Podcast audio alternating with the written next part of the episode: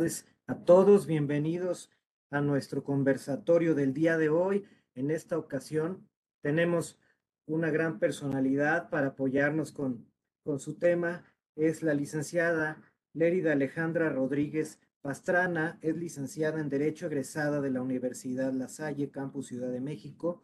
Realizó estudios de maestría en Derecho Fiscal en la Universidad Panamericana, cursó la especialidad en Justicia Administrativa por el Instituto del entonces Tribunal Federal de Justicia Fiscal y Administrativa. En la Administración Pública ha colaborado como abogada tributaria, jefa de departamento y subadministradora en la Administración Central de Amparos e Instancias Judiciales.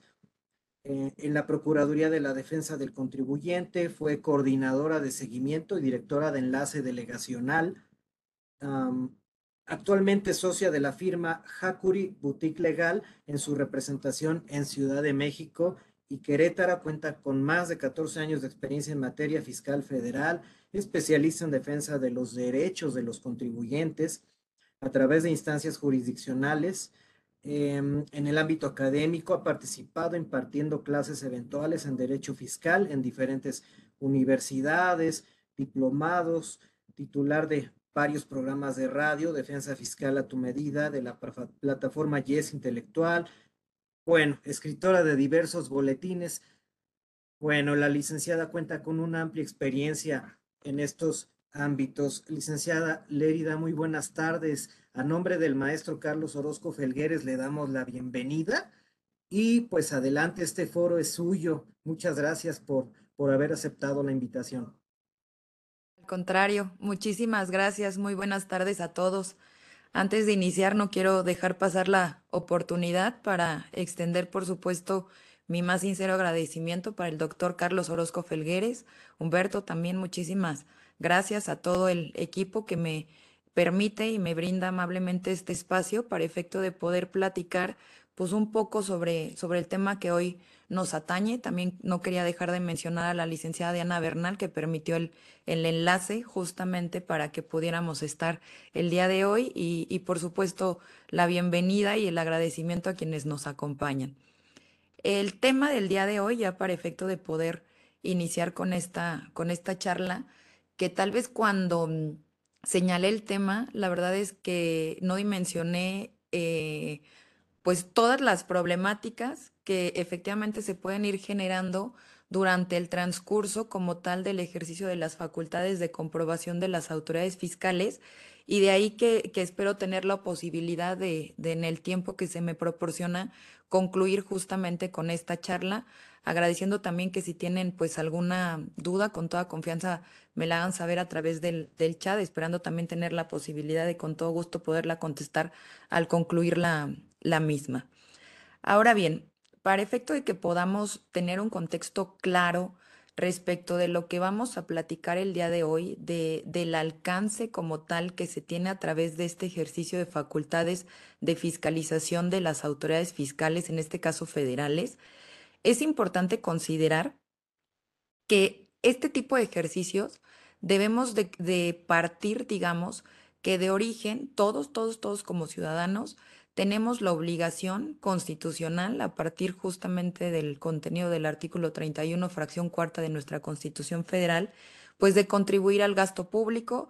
Sabemos que eh, esta contribución al gasto público se rige por ciertos principios de proporcionalidad, equidad y legalidad. Sin embargo, esta contribución adicional a estos principios que he mencionado, la forma como tal en que se realiza parte también de un principio de autodeterminación de las contribuciones que establece el artículo seis del Código Fiscal de la Federación. ¿A qué me refiero con este principio de la autodeterminación? Pues propiamente que es el propio contribuyente, somos nosotros mismos quienes al final vamos a entregar esta información de la determinación de nuestras contribuciones a las autoridades fiscales y en su caso del entero de las contribuciones correspondientes. Sin embargo, esta autodeterminación, si bien debe de partir de un principio de confianza justamente a, a los pagadores de impuestos, lo cierto es que la autoridad, como al ser propiamente la autoridad hacendaria la encargada de la recaudación, de la fiscalización, pues tiene en su caso facultades, ha sido dotada justamente de facultades para efecto de determinar si ese cumplimiento, si esa autodeterminación que nosotros estamos haciendo es la correcta. De ahí que pudiéramos englobar de forma muy general en dos, digamos, las atribuciones que tienen las autoridades fiscales federales. En este caso, ¿cuáles son? Las facultades como tal de gestión y las facultades de comprobación, que son justamente de las que vamos a platicar.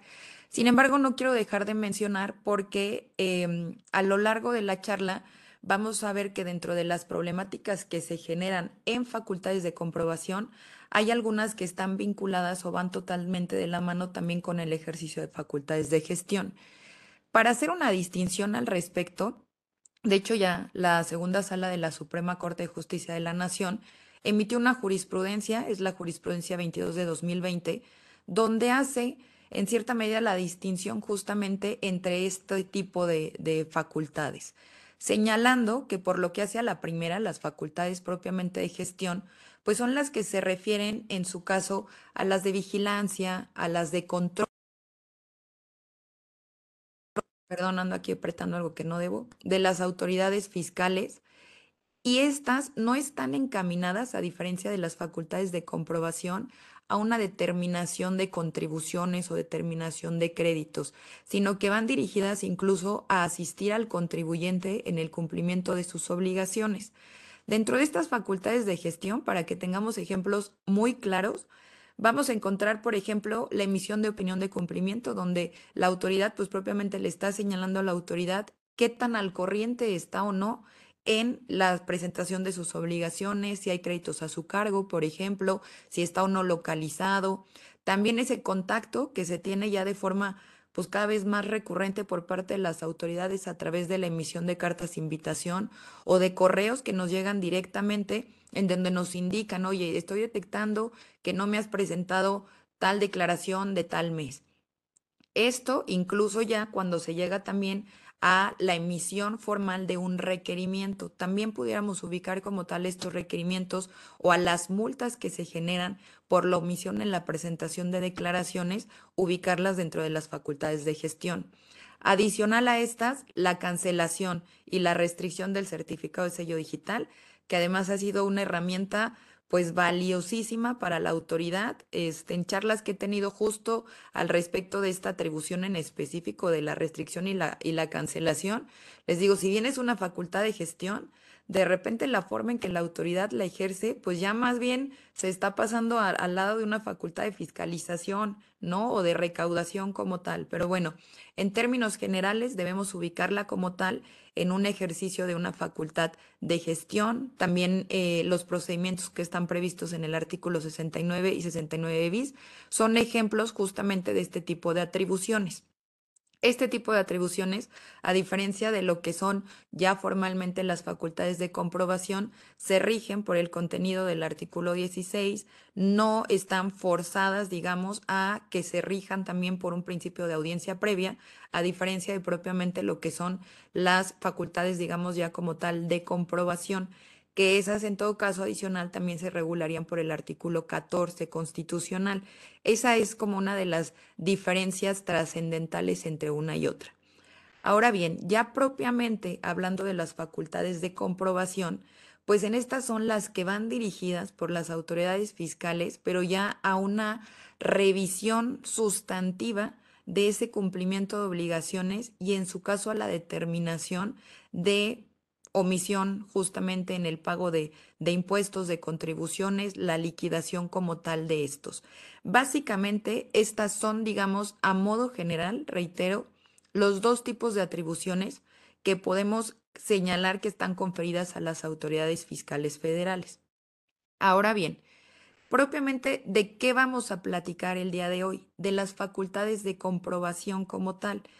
Estas facultades de comprobación las vamos a encontrar listadas como tal en el artículo cuarenta y dos del Código Fiscal de la Federación. Ahí vamos a encontrar todo un catálogo extenso de cuáles son las facultades de comprobación que tienen las autoridades fiscales para efecto de verificar este cumplimiento de las obligaciones tributarias. ¿Qué es lo que les permite a, a grandes rasgos a las autoridades?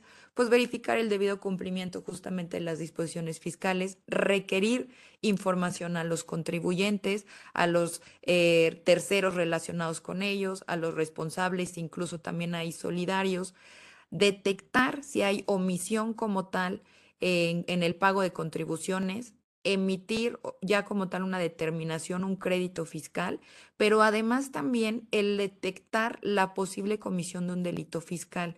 Entonces, a esto, digamos, es a lo que van enfocados, dirigidas propiamente el ejercicio de las facultades de comprobación. Ahora bien, si bien les comentaba que dentro de estas facultades de comprobación, pues vamos a encontrar un listado amplio propiamente en el artículo cuarenta y dos del Código Fiscal de la Federación, que va desde la rectificación de errores, eh, requerir a los contribuyentes información en las oficinas de la autoridad, que entenderíamos como esta a la revisión de gabinete, el realizar visitas justamente para identificar este tipo de, de cumplimientos que serían propiamente las visitas domiciliarias. Hay otro tipo también de visitas especiales que van dirigidas, por ejemplo, a la emisión correcta de comprobantes fiscales, a que se cumpla con otro tipo, digamos, de requisitos a lo mejor no tan sustanciales en cuanto al pago de, de contribuciones, pero que no obstante están vinculados con cuestiones formales de la materia tributaria. Adicional a esto, por supuesto, también la revisión de dictámenes, las revisiones electrónicas, que ya también pudiéramos considerar propiamente como procedimiento de fiscalización, y bueno, otro tipo de atribuciones que se consideran como tal dentro de estas facultades de comprobación. Sin embargo, a lo largo de, de esta charla, quiero que esté enfocada propiamente a tres, las que encontramos en las fracciones dos, tres y nueve de este artículo cuarenta y dos que he mencionado: revisión de gabinete, visita domiciliaria y revisiones electrónicas. ¿Por qué? Porque es en estas justamente en las que vamos a ver identificada la facultad como tal de la autoridad, que va dirigida propiamente a determinar la situación fiscal del contribuyente y, en su caso, imponer una carga tributaria derivado de que detecte por ahí irregularidades u omisión en el pago de contribuciones. Este tipo de ejercicio de, de facultades de comprobación es, si bien no nueva, a lo mejor se han ido ampliando como tal eh, este, atribuciones para la autoridad. Lo cierto es que es una de las atribuciones pues que pone en un estado más vulnerable al contribuyente, ¿no? Está recibiendo a la autoridad directamente en el domicilio, si se trata de una visita domiciliaria, o estar obligado a entregar información, documentación, presentar la aclaración correspondiente a la autoridad cuando esté detectando por ahí alguna observación o identificando algún hecho que conlleve el posible incumplimiento a las obligaciones tributarias, pues obviamente a cualquier contribuyente le genera un estado pues de preocupación, de inseguridad, de qué es lo que va a pasar, ¿no?, cuando se concluya con este tipo de facultades de comprobación. Ahora bien, no hay que perder de vista que si nos encontramos ya propiamente siendo sujetos a este tipo de, de facultades de comprobación, lo cierto es que ya recorrimos posiblemente un camino donde tuvimos avisos de la autoridad que pudimos a lo mejor en su momento haber atendido, haber dado respuesta y evitar como tal un procedimiento de auditoría.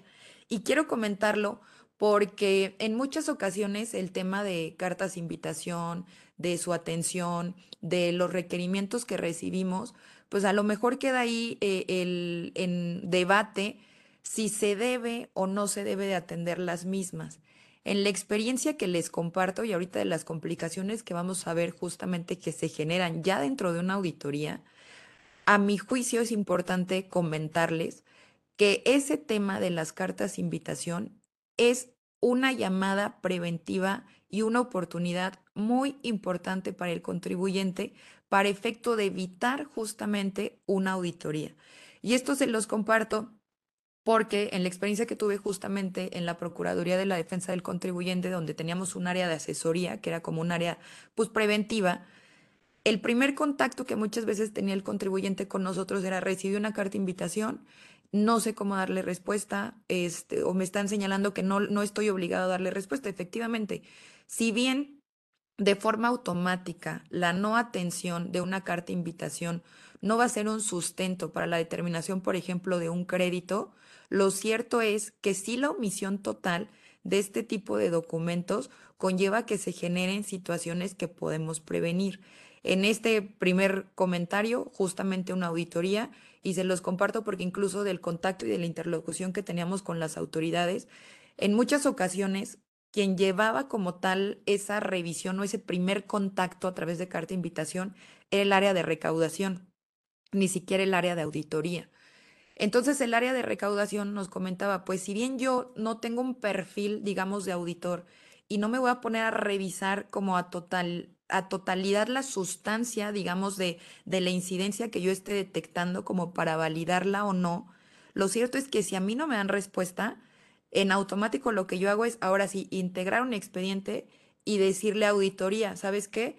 En este yo ya identifiqué estos, estos, estos, estos puntos rojos, y no estoy recibiendo ningún tipo de aclaración, a diferencia de si se daba algún tipo de respuesta, porque con independencia de que tal vez recaudación no iba a ser una valoración a detalle, pero iba eliminando esas señales de alerta para que entonces el asunto se trasladara ya como tal a auditoría y ejerciera como tal ya una facultad de fiscalización. Entonces esto fue, eh, digamos, un comercial previo, pero que me pareció importante compartírselos. Ahora bien, les comentaba, si ya estamos siendo sujetos a facultades de comprobación, es que ya recorrimos este camino preventivo, digamos, a, a una auditoría, y ya sea por una cuestión atribuible al contribuyente o simplemente porque la autoridad determinó que no era suficiente o incluso porque no hubo a lo mejor como tal ese camino recorrido, sino ya hubo incidencias que para la autoridad justificaban de forma directa este, este ejercicio de facultades de fiscalización, pues se le notifica como tal ya el inicio al contribuyente. Y aquí vamos a ver que dentro de las diversas etapas conforme a las cuales se agotan estas tres variantes de las facultades de comprobación que he mencionado, y, y voy a reiterar, revisión de gabinete, visita domiciliaria y revisión electrónica, va a irse detonando problemáticas que pueden generar no nada más la determinación de un crédito, porque a lo mejor eso fue lo primero que nos vino a la mente, ¿no? ¿Cuál es el problema de yo estar siendo sujeto de una auditoría que me determine en un crédito fiscal? No nada más es eso, por eso les comentaba, es, es un procedimiento en el cual propiamente al contribuyente ya lo vamos a tener en una situación sumamente vulnerable. ¿Por qué? Porque el ejercicio de las facultades que a mi consideración pueden afectar más a un contribuyente, como son ya propiamente tener un crédito a cargo, pero además una afectación en sus cuentas bancarias, un aseguramiento en sus cuentas que no le permita la movilización de sus recursos o la afectación en su certificado de sello digital, estas tres que a mí se me hacen pues sumamente graves para la operación del contribuyente y para hacerles frente, se pueden detonar justamente del ejercicio de facultades de fiscalización. Entonces tenemos en una primera etapa el inicio como tal de estas facultades. ¿Cómo inician estas facultades propiamente? Bueno, tendría que notificarse por parte de la autoridad, tratándose por ejemplo de la visita domiciliaria, pues de una orden propiamente.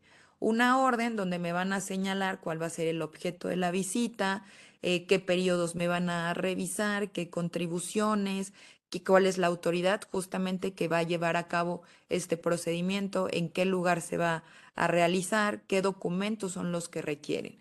Tratándose de revisión de gabinete, eh, en este caso, bueno, no estaría la autoridad en el domicilio, pero sí ya me están requiriendo también la información que ellos van a validar respecto de qué contribuciones, el periodo.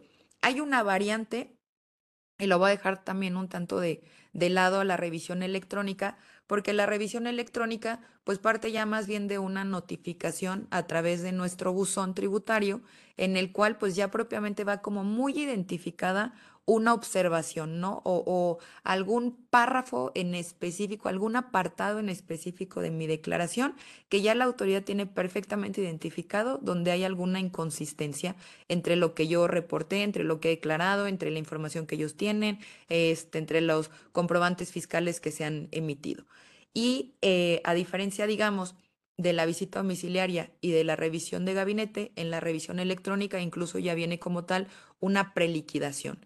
En los tres Este, procedimientos, por supuesto que yo tengo la posibilidad de aportar documentación para desvirtuar, en su caso, por ejemplo, en la revisión electrónica, esa preliquidación, y en los otros, pues más bien va a ir siendo parte justamente de esa revisión que va a realizar la autoridad.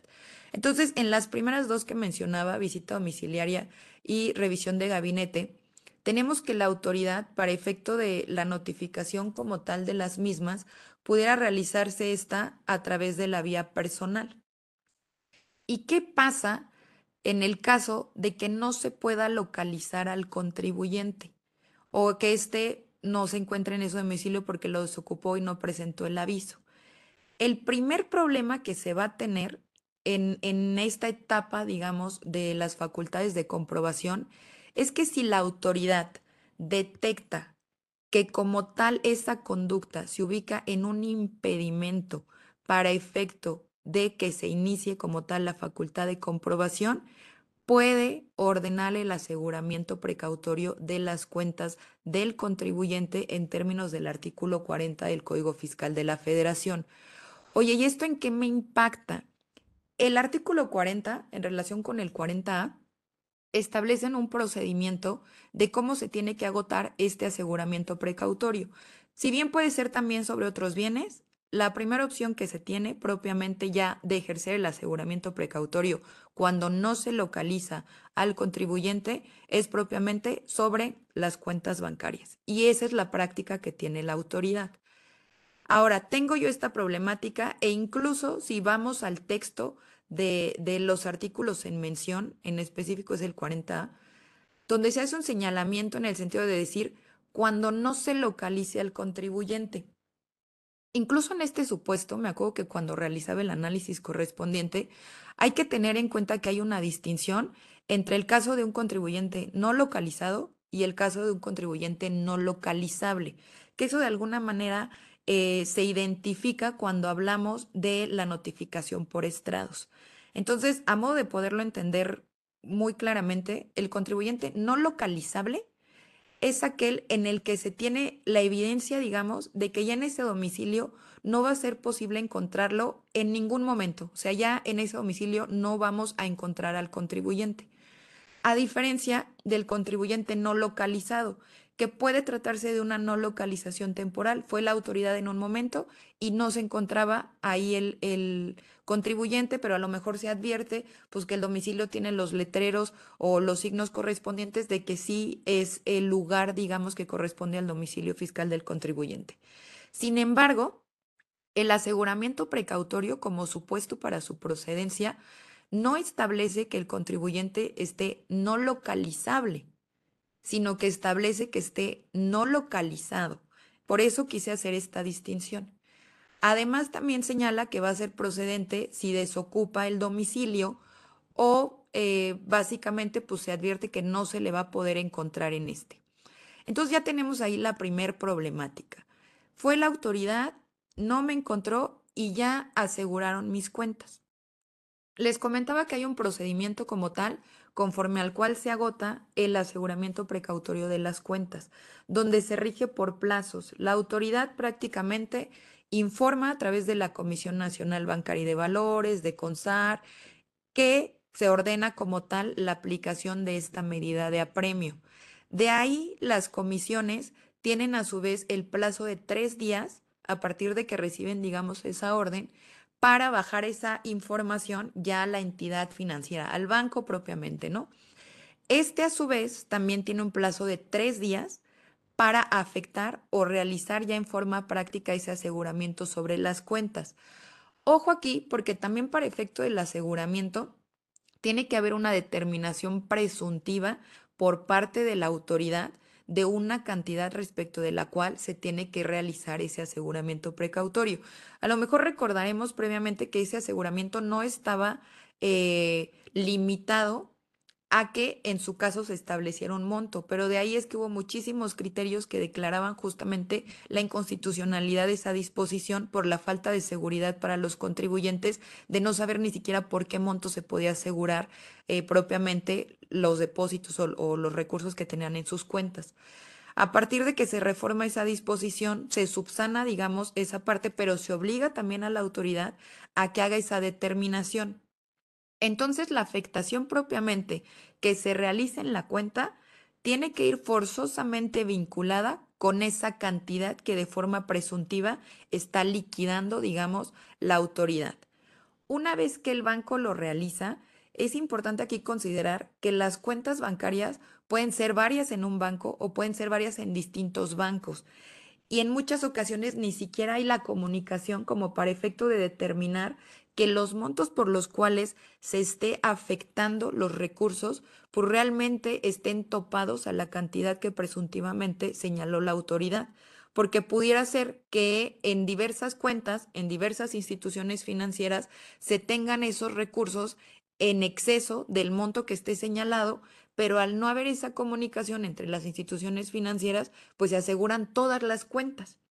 De ahí que, digamos, ya que se practica como tal, ahora sí la institución financiera tiene que informarle nuevamente en el plazo de tres días a la comisión que se lo haya ordenado, que haya bajado esa indicación, que ya lo practicó, en qué cuentas y cuáles son los montos. A raíz de ahí, las comisiones también contarán con un plazo de tres días para informarlo a la autoridad fiscal que haya ordenado como tal esta medida. Ahora bien, una vez que la autoridad fiscal tiene esta información, tiene un plazo de veinte días para informarlo al contribuyente. ¿Cuál es la problemática real a la que se enfrentan los contribuyentes frente a este tipo de medida de, de apremio, aseguramiento precautorio? Y que, ojo, hay que distinguirlo de lo que es propiamente ya un embargo precautorio o una inmovilización de cuentas para hacer efectivo un crédito. Este no es para hacer efectivo un crédito. El aseguramiento del que estamos platicando es para garantizar que la autoridad pueda llevar a cabo el ejercicio de sus facultades de comprobación. El problema, el primer problema, digamos, al que se enfrentan ya una vez que tienen el aseguramiento precautorio los contribuyentes, ¿cuál es? Que en muchas ocasiones el contribuyente se da cuenta antes de que recibe esa notificación. ¿Por qué? Porque ya no puede hacer movimientos bancarios. Entonces, desde ese momento ya tenemos un contribuyente con una situación que está afectando pues prácticamente sus recursos, su actividad, su operación, poniendo en riesgo el pago a sus proveedores, nóminas, etcétera, si se trata de alguna empresa. ¿Qué tenemos que hacer en este supuesto? Si bien incluso hay, hay criterios de que el aseguramiento precautorio no se considera una resolución definitiva que pueda ser controvertible a través del juicio contencioso administrativo, dentro, digamos, de las opciones que se tendría de una eh, justicia tradicional, una justicia, digamos, jurisdiccional, tendría que ser propiamente el amparo indirecto. Sin embargo, tenemos que considerar que también existe la justicia alternativa, mecanismos que propiamente no son jurisdiccionales, pero que nos permite de alguna manera verificar que se salvaguarden los derechos de los pagadores de impuestos. En este caso, la recomendación que yo les haría es, en el momento en el que se esté detectando que hay una afectación a las cuentas bancarias, la herramienta que yo tengo es presentar un procedimiento de queja y reclamación ante la Procuraduría de la Defensa del Contribuyente. ¿Por qué? Porque a través de esta herramienta, la PRODECON va a poder requerir a todas las autoridades, incluso que pudieran ordenar esta medida, porque reitero, no forzosamente pudiera ser un aseguramiento de cuentas, pudiera ser un embargo ya de cuentas o pudiera ser una inmovilización como tal para efectuar el cobro de un crédito, y entonces son autoridades distintas las que lo realizan. Sin embargo, PRODECON puede requerirle a todas las autoridades o requerir directamente a la Comisión Nacional Bancaria y de Valores para que indique justamente qué autoridad fue la que ordenó. Además de también requerirle que aporten la documentación con la cual se dé a conocer cuál es el origen como tal de esta medida. Entonces, en primer lugar, la herramienta que tenemos para conocer quién ordenó el aseguramiento, por qué se está ordenando y tener certeza sobre lo que vamos a seguir de pasos para eh, evitar ya como tal que subsista esta medida, pues es justamente a través de esta herramienta que les comento. Una vez que ya tenemos esta información, es importante considerar que como una medida de apremio es una medida de carácter temporal, es decir, va a subsistir hasta en tanto se dé como tal el supuesto que le dé origen. En este eh, caso estábamos platicando de inconsistencias vinculadas con el domicilio, que al no poder contactar al contribuyente, pues no se puede dar como tal continuidad o incluso no se puede dar inicio al, a las facultades de comprobación. Entonces, ¿qué es lo que tendremos que hacer ya que se detectó esta situación? Por supuesto, solicitar una verificación de domicilio, pero incluso en este caso tendría que ir dirigida a auditoría fiscal, que no la vaya a hacer recaudación. ¿Por qué? Porque si no pudiera considerarse que no se subsana el supuesto. O sea, lo que se requiere propiamente es que auditoría puede iniciar con el ejercicio de facultades. Entonces, este sería el seguimiento que tendríamos que hacer. Ya que me verifiquen y que se atienda en su caso el, el requerimiento, tendríamos que solicitar básicamente, de hecho no tendremos ni siquiera que solicitarlo, es una obligación a cargo de la autoridad, pero bueno, la realidad es que en la práctica si no se lo solicitamos, seguramente pudiera subsistir ese aseguramiento. Y se los comparto porque era parte de las problemáticas que se atendían en PRODECON.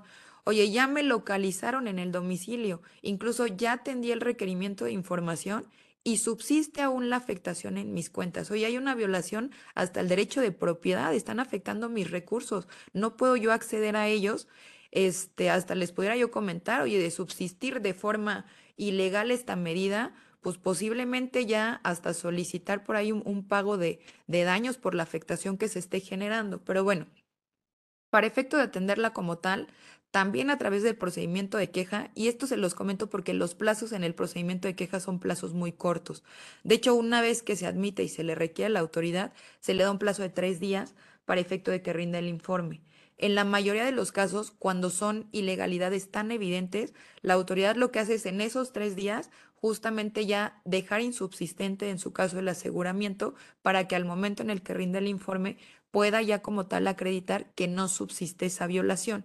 Esto le permite obviamente al contribuyente pues que no se le siga afectando en cuanto a los recursos en sus cuentas. Oye, esto por lo que hace al tema de domicilio. Pero hemos visto casos en los que, pues consideraría yo ya hasta en, en cierto exceso en el ejercicio de, de estas medidas de apremio, la autoridad señala, no me está aportando la contabilidad de forma completa. Este, incluso, eh, pues consideran, por ejemplo, oye, ya detecté dentro del ejercicio de facultades de comprobación que no presentó declaraciones o que no pagó impuestos. Y entonces, en ese caso, yo voy a considerar, o sea, yo autoridad considero que existe el riesgo inminente de que desaparezca por esa falta de pago, pero no lo justifico, no lo circunstancio, no lo motivo debidamente y aplico la medida del aseguramiento precautorio. Entonces, ahí reitero, tenemos dos alternativas, amparo indirecto o solicitar a través del procedimiento de queja justamente que la autoridad deje sin efectos la aplicación de esta medida por considerarse pues que se está aplicando de forma arbitraria o que ya no debería de subsistir al haberse atendido en su caso el motivo que le dio origen. Este, digamos, como primer supuesto de afectación que se puede generar a través del ejercicio de facultades de comprobación. Si se fijan a lo mejor en, en el caso que les comentaba de que no esté localizado el contribuyente, que desocupe el domicilio, también se les puede venir a la mente seguramente que es uno de los supuestos para que se restringe el certificado de sello digital. Entonces, vinculado con el tema de domicilio y muy de la mano con lo que sucede propiamente con el aseguramiento precautorio, encontramos que no obstante que también el artículo diecisiete H bis que regula esta medida de, de la restricción del certificado de sello digital, establece un procedimiento que tiene que seguir la, la autoridad en donde me informe justamente el motivo por el cual se está viendo afectado mi certificado de sello digital y, y para contextualizar el alcance de la aplicación de esta medida, ¿qué es lo que pasa? Que yo no voy a poder facturar.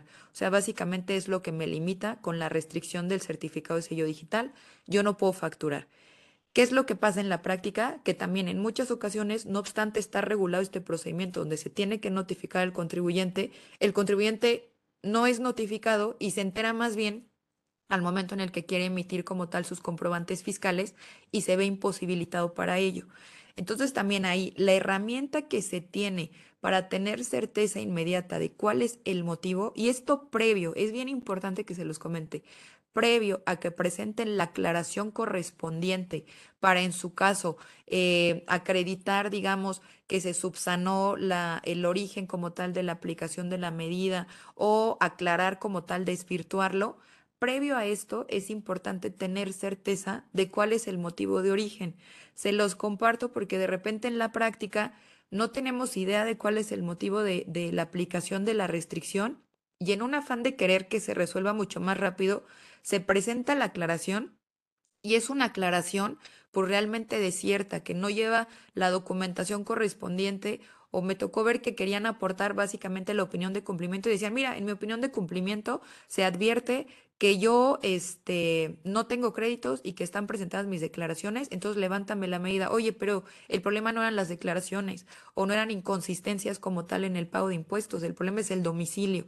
Entonces hay que tener total certeza y la herramienta efectiva para poder conocer cuál es el motivo es el procedimiento de queja a través de la Procuraduría de la Defensa del Contribuyente. Esto les digo, la restricción vinculada también con un tema de no por localizar al domicilio, eh, digo al contribuyente en el domicilio o lo desocupó y no presentó el aviso en el ejercicio de facultades de comprobación. Pero en el tema de restricción de certificado de sello digital vamos a encontrar otros supuestos. Supuestos como por ejemplo propiamente que también en el ejercicio de facultades de comprobación se detecte que se están utilizando comprobantes que se emitieron y que amparan operaciones inexistentes o simuladas. Adicional a esto propiamente se establece como supuesto a los contribuyentes que ya se ubican este, eh, como edos, que ya sea que hayan acudido como tal al procedimiento de sesenta y nueve B y no hayan logrado acreditar la adquisición de los bienes o la prestación del servicio, o en su caso, que no hayan acudido como tal al procedimiento, que digo, esto pasa en muchas ocasiones porque sabemos que para los edos no está previsto en el procedimiento de sesenta y nueve una notificación de forma directa.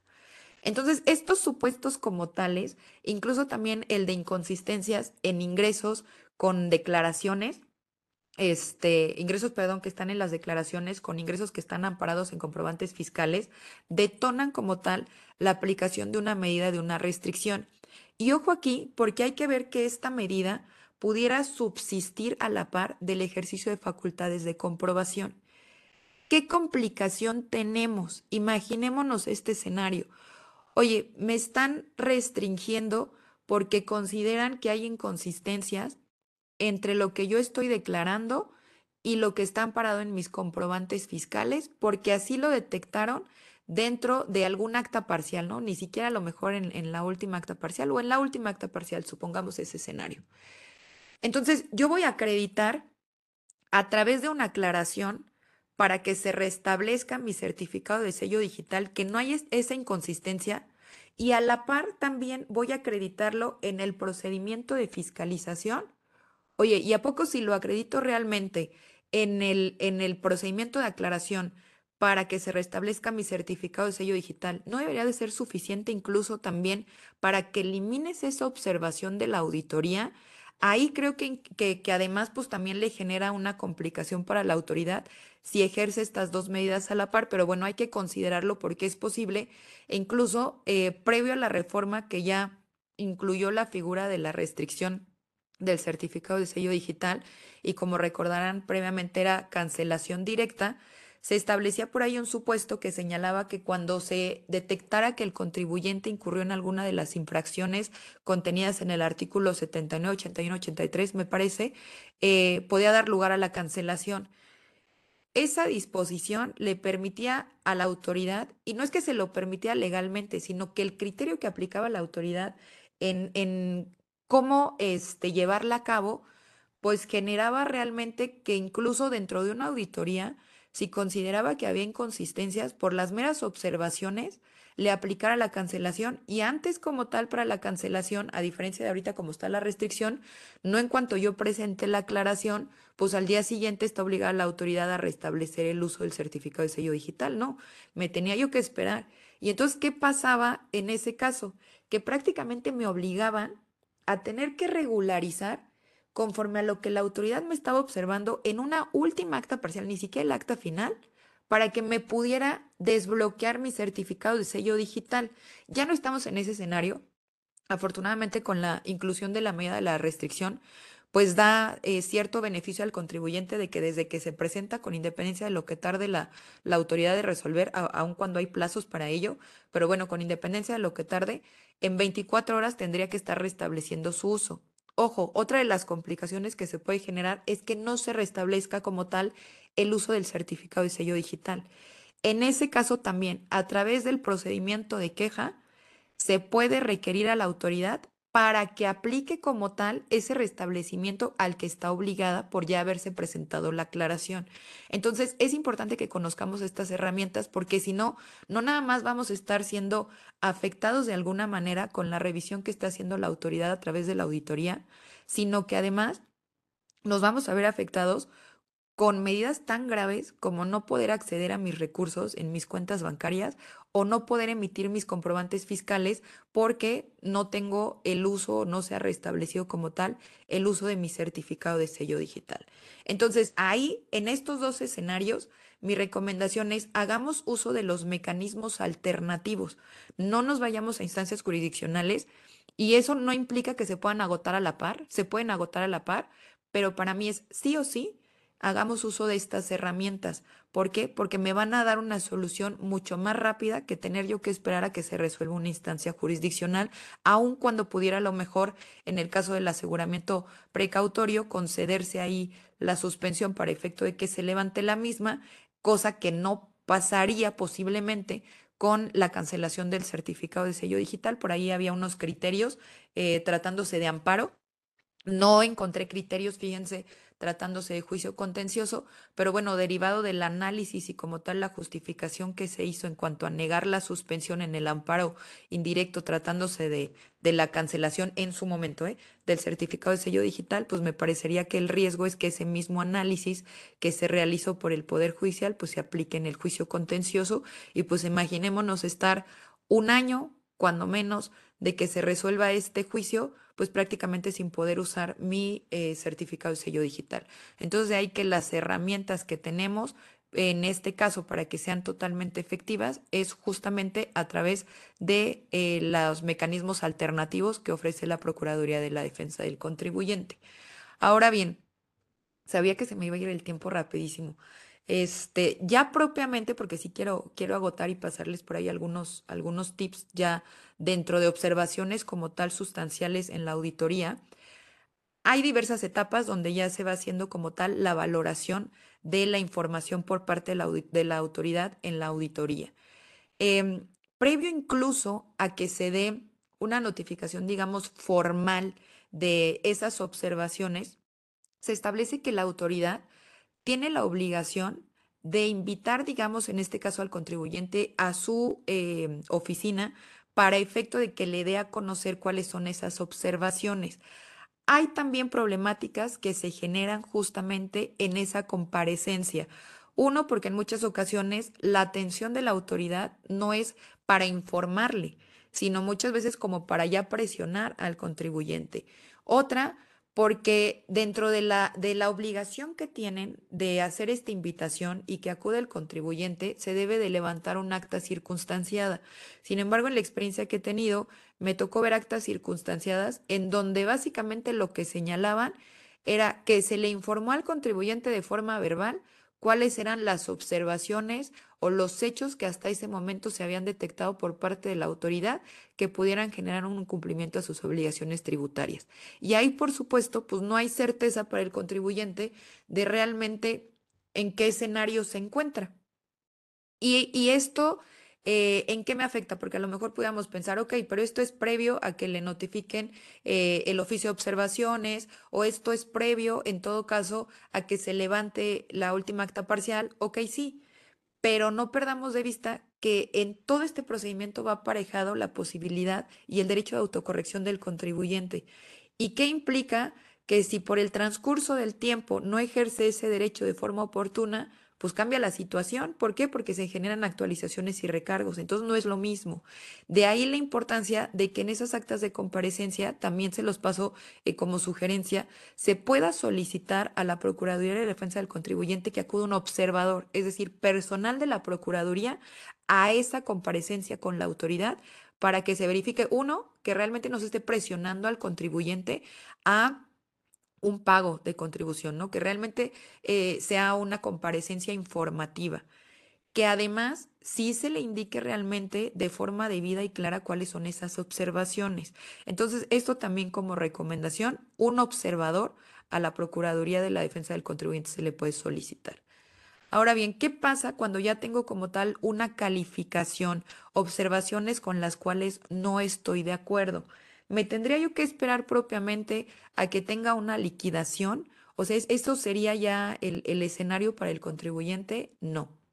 Ahí la herramienta que tengo para hacer una, y, y les voy a decir, incluso no nada más para hacer una efectiva aclaración o para desvirtuar esas observaciones con las que no esté de acuerdo, sino además, si yo lo que quiero es regularizar mi situación fiscal, pero con total transparencia y certeza con la autoridad de que después no me va a decir que se modificó ese criterio, que quien me revisó o me validó, pues este, lo hizo de forma incorrecta, es justamente a través del acuerdo conclusivo, en ambos escenarios, ya sea para regularizar o para desvirtuar las observaciones, tengo yo como herramienta el acuerdo conclusivo. Aquí nada más, ojo, esto sí es bien importante porque es Eh, parte de las últimas reformas que hubo para este procedimiento, hay un plazo fatal para presentar el acuerdo conclusivo, que es de veinte días posteriores a que se haya levantado como tal el acta final, veinte días posteriores a que se haya notificado el oficio de observaciones considerando el surtimiento de efectos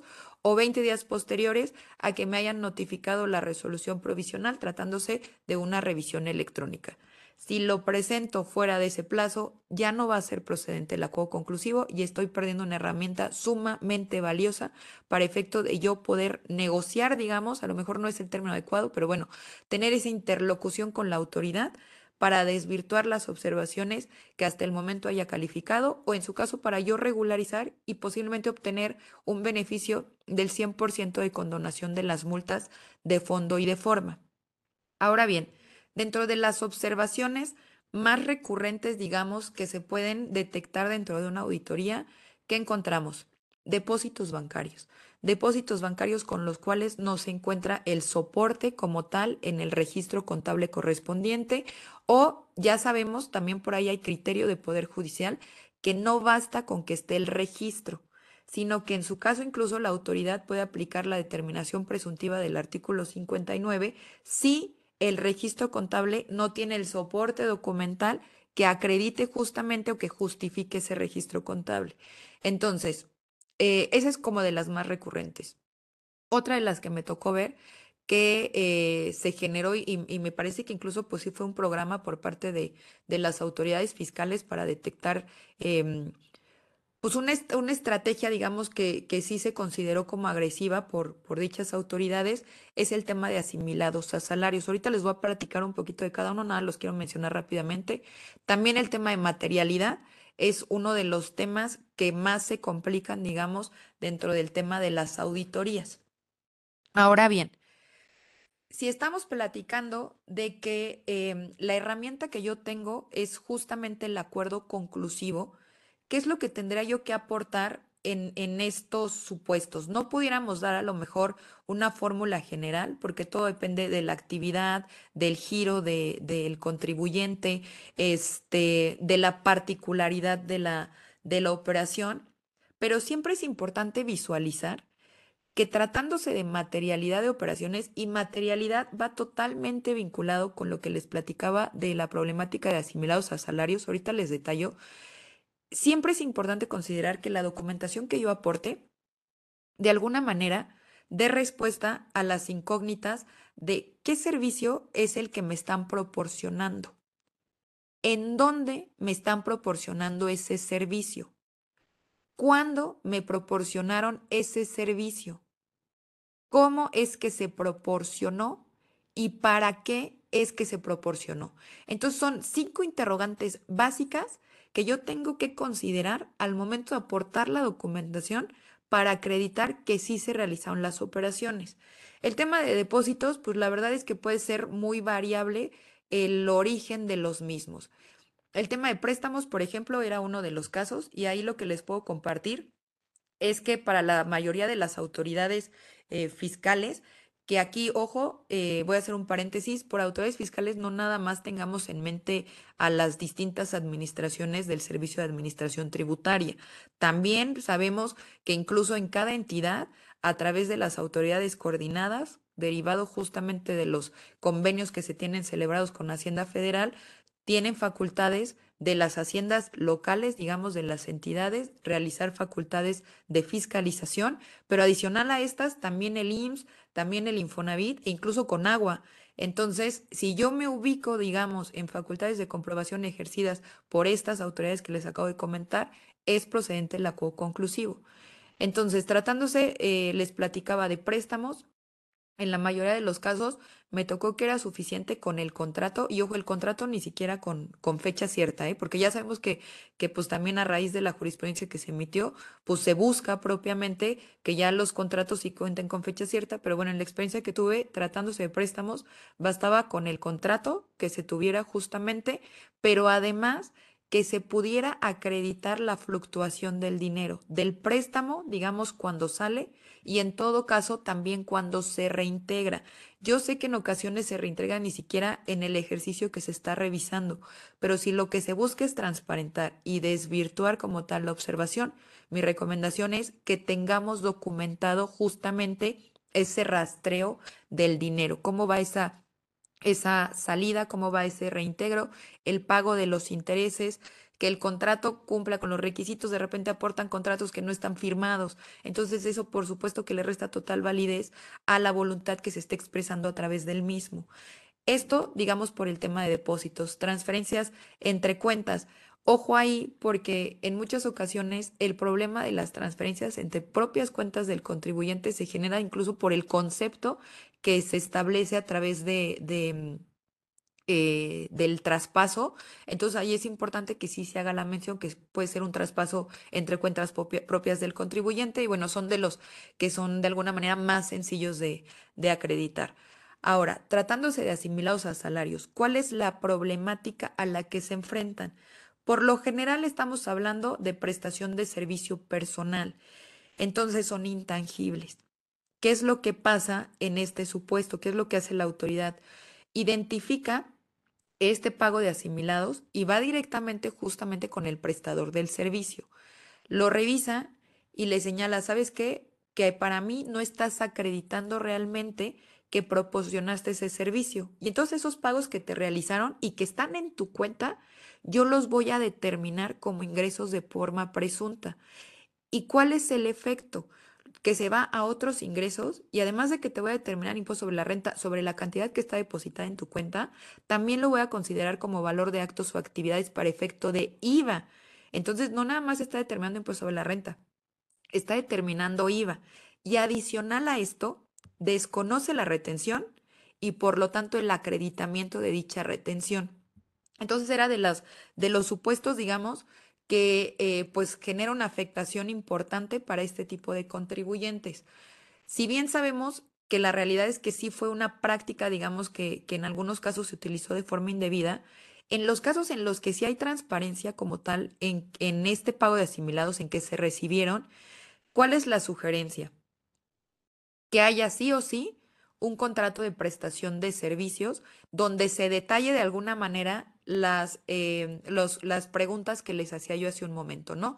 ¿Qué servicio se proporciona? ¿En dónde se va a proporcionar? ¿Cómo se va a proporcionar? ¿Cuándo? ¿Para qué se va a proporcionar?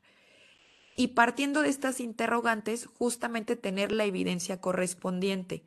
Curriculum vitae. Me tocó ver casos de acuerdos conclusivos en los que resultaba que eh, un químico biólogo hacía este o se le había contratado para aplicar pruebas psicológicas al personal de una empresa. Entonces no hay congruencia, digamos, entre la especialidad o el perfil de la persona que está proporcionando el servicio con el servicio para el cual justamente se le está contratando. Entonces, obviamente, eso ya genera alertas para la autoridad.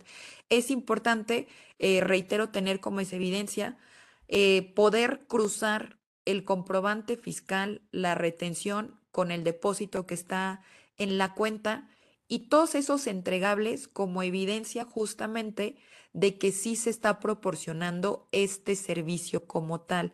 Eso es muy, muy importante. Las comunicaciones entre partes. Yo sé que esa, esa eh, situación de repente es compleja, de oye, ¿cómo acredito que hubo una llamada? Correos electrónicos, pero que vayamos haciéndonos ya justamente esa cultura de tener como nuestro expediente, ¿no? El defense file, previendo, en primer lugar, el poder afrontar una auditoría. En segundo lugar, en su caso, el poder afrontar un juicio, tener las herramientas correspondientes. Entonces, si tenemos esta problemática, y no nada más estas observaciones son las que les pudiera yo compartir que son como de las más gravosas, tenemos como herramienta el acuerdo conclusivo. ¿Por qué? Porque adicional a esto, si yo dentro de mi auditoría no estoy aportando toda la documentación o no tuve la oportunidad de aportar toda la documentación, puedo aún aportarla en el acuerdo conclusivo. No me limita a que aporte yo más documentación que no hubiera yo aportado a través de la auditoría. Y adicional a esto, es importante considerar que también si me voy a una instancia jurisdiccional, como pudiera ser el juicio de resolución exclusiva de fondo, se tiene que valorar adicional a la información que yo aporté dentro de la auditoría, la información que yo aporté dentro de mi acuerdo conclusivo. Entonces, es bien importante que hagamos uso como tal de esta herramienta. Me da muchísima pena porque veo que ya prácticamente estoy por, por agotar el, el tiempo. Eh, digo, estos tópicos o estas observaciones son justamente las más recurrentes. No son todas, por supuesto, y muchas derivan del tipo de operación que tiene el contribuyente. Sin embargo, quise comentarles de estas herramientas que se tienen de forma alternativa a las instancias jurisdiccionales, por supuesto que también el contribuyente tiene derecho a ejercer, pero que nos pueden dar mucha mayor efectividad ya al momento de afrontar problemáticas directamente con las autoridades y con la aplicación de medidas de apremio que son tan gravosas, con consecuencias tan gravosas para los contribuyentes, justamente por los plazos en los que se agotan las mismas. Entonces, quisiera más bien confirmar si hubiera algún tipo de, de duda, de pregunta que pudiéramos atender en estos últimos minutos, creo que tres minutos que nos quedan, y agradecer, por supuesto, por su atención.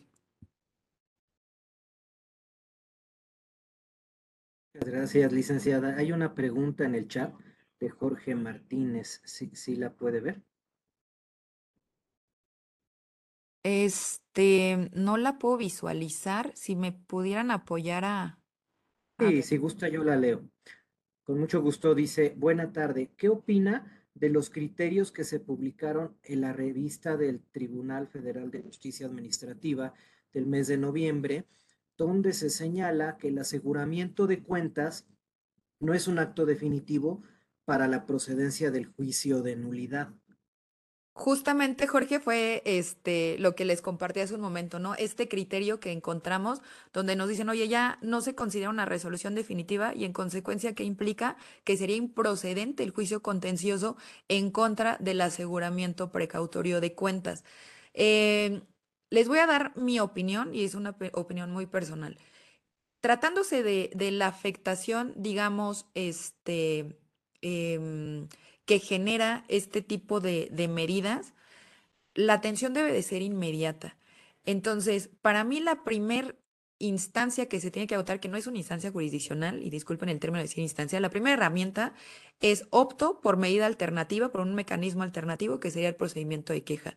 Pero además, por el tema de tiempos, la experiencia que yo he tenido es que es más rápido agotar en su caso un amparo indirecto, que para mí al decir, pues no es procedente el juicio contencioso, me debería de abrir la puerta para el amparo indirecto y que ya no se considere tampoco por ahí un tema de improcedencia de, de dicho amparo, y entonces que sea más rápido en su caso que me concedan la suspensión provisional, que prácticamente son veinticuatro horas.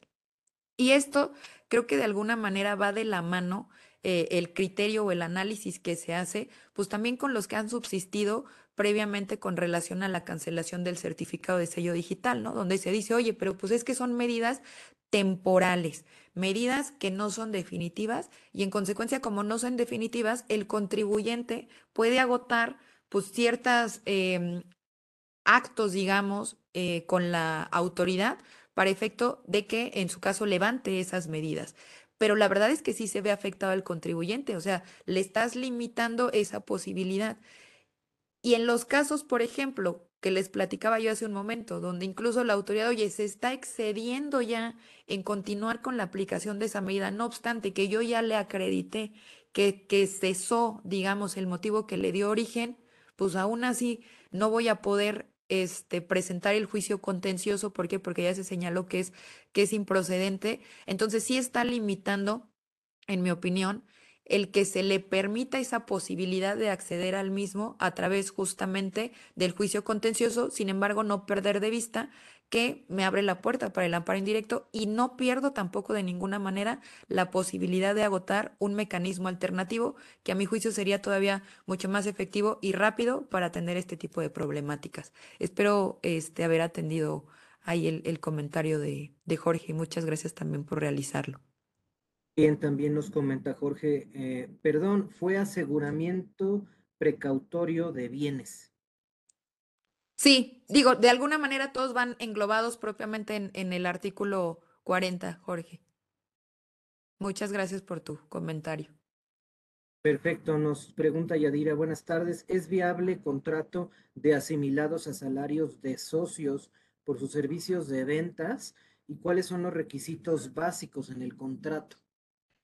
Yadira, fíjate que ahí a lo mejor ya nos vamos a meter con justo los supuestos que le generan perspicacia a la autoridad, ¿no?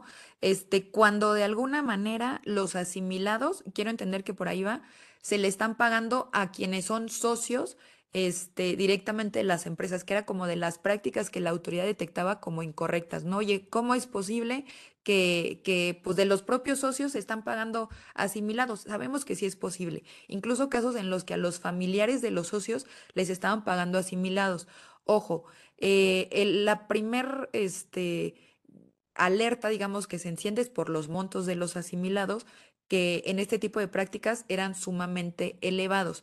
Sí puede haber un contrato, pero yo te diría el contrato no va a ser suficiente, ¿eh? No va a ser suficiente y más si estamos hablando de socios. O sea, tenemos que acreditar la expertise, el perfil de socios vinculados con el tema de ventas, ¿no? Este, que realmente estén realizando la actividad, cómo están contactando a, a los clientes.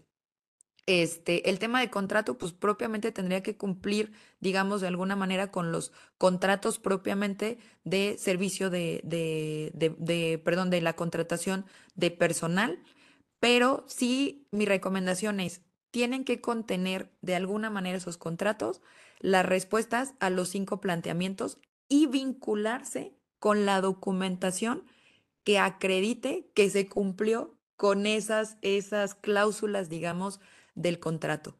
Este, espero, Yadira, también haber atendido de alguna manera, a lo mejor muy general, el, el planteamiento. Muy bien, pues muchísimas gracias. Muchas gracias a todos por conectarse a este conversatorio este, tan importante, con este tema tan interesante, principales problemáticas en los procedimientos de fiscalización y su atención efectiva. Licenciada Lérida Rodríguez Pastrana, muchas gracias a nombre del maestro Carlos Orozco Felguérez. Muchas gracias por su participación y bueno, los esperamos en el siguiente conversatorio y esperemos tener más temas que nos pueda compartir por acá, licenciada. Al contrario, muchas gracias. Muchas gracias a todos y que tengan muy bonita tarde, ¿eh? Saludos, hasta luego.